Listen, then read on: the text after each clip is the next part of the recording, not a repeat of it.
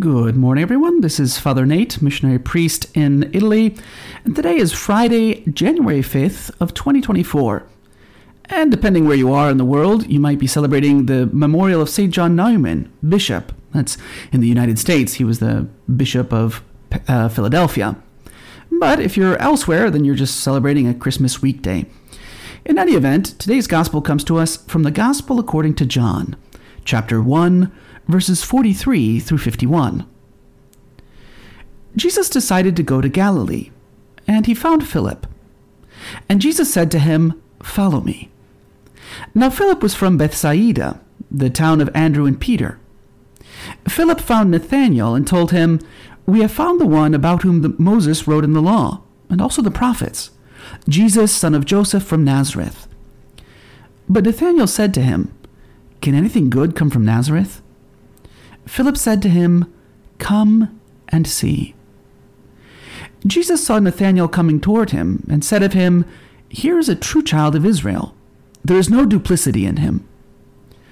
Nathanael said to him, How do you know me? Jesus answered and said to him, Before Philip called you, I saw you under the fig tree. Nathanael answered him, Rabbi, you are the Son of God. You are the King of Israel. Jesus answered and said to him, Do you believe because I told you that I saw you under the fig tree? You will see greater things than this. And he said to him, Amen, amen, I say to you, you will see the sky opened and the angels of God ascending and descending on the Son of Man. As we continue through the Christmas season, the dialogue that we just heard in the Gospel helps us to delve more deeply into the mystery of the Nativity. We see this in particular in two points. First, we have Philip's invitation and Nathanael's response, so that interaction between Philip and Nathanael. And then, secondly, Nathanael's interactions with Jesus. So, first, Philip told Nathanael that he had found him of whom Moses in the law and also the prophets wrote Jesus of Nazareth, the son of Joseph. Well, as we know, Nathanael's retort was rather strongly prejudiced. Can anything good come out of Nazareth? But commenting on that passage, Pope Emeritus Benedict XVI writes that, in its own way, this protest is important for us. Indeed, it makes us see that, according to the Judaic expectations, the Messiah could not have come from such an obscure village as Nazareth. But at the same time, Nathanael's protest highlights God's freedom, which baffles our expectations by causing him to be found in the very place where we least expect him. That's a really beautiful thought, right? God chooses who He wants, when He wants, where He wants, for what He wants. For the birth of His Son, God chose a poor virgin with a carpenter husband and a stable. To prolong the incarnation of the Word, He chooses, well, us, with our defects, our weaknesses, and our shortcomings.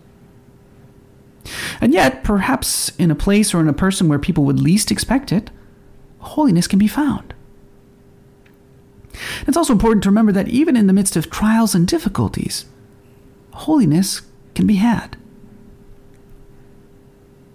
In reply, Philip offers Nathanael a meaningful invitation Come and see. Come and see. Jesus himself had offered these words to the disciples yesterday. Now, explaining Christ's answer, and what it means here too, Thomas Aquinas comments. He says, Come and see. Because the dwelling of God, whether of glory or grace, cannot be known except by experience, for it cannot be explained in words. And so Christ says, Come and see. Come by believing and working, and see by experiencing and understanding. That's beautiful. Draw near to Christ through belief and deeds and you will see and experience and understand where Christ remains. This is in the same line as Benedict XVI says. He says that knowledge of Jesus needs, above all, a first hand experience. We ourselves must be personally involved in a close and deep relationship with Jesus. That's the invitation Christ extends to us. Now, in the second half of the gospel, in his encounter with Christ, Nathanael is labeled a true child of Israel. There is no duplicity in him. Right?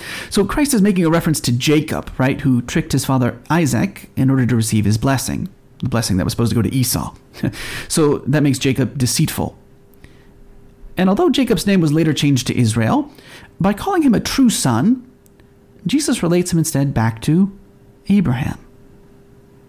This praise provokes the curiosity of Nathanael, who answers in amazement, How do you know me? Now, Jesus' reply about the fig tree is a, is a mysterious one. Nobody really knows what it means. Now, some fathers of the church say that maybe it's a reference to messianic peace, since the fig tree is supposed to be a symbol of peace. Others, like St. Augustine, says it refers to sin, because our first parents covered themselves with fig leaves. The fact remains, though, that really only Jesus and Nathanael really understand what the reference is to. But it's certain that the mere mention of the fig tree deeply affects Nathanael. It wasn't some useless or idle reference, but rather something profound. Again, Pope Benedict affirms, he says, Nathanael's heart is moved by Jesus' word. He feels understood and he understands this man knows everything about me. He knows and is familiar with the road of life. I can truly trust this man. This is true of our lives as well. Jesus knows us, and He knows us perfectly, even down to the smallest details. He knows where we've been, and He knows where we're going.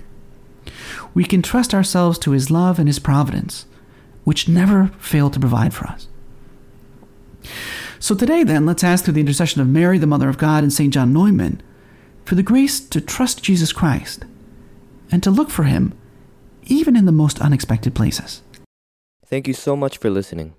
If you enjoyed hearing the gospel and homily, I invite you to share it with someone you know who may also find it rewarding, and also to subscribe to the Catholic Voice channel. Please see in the description below if you would like to receive a text message for each daily gospel and homily. Please also keep our missionary priests throughout the world in your prayers. Thank you, and God bless.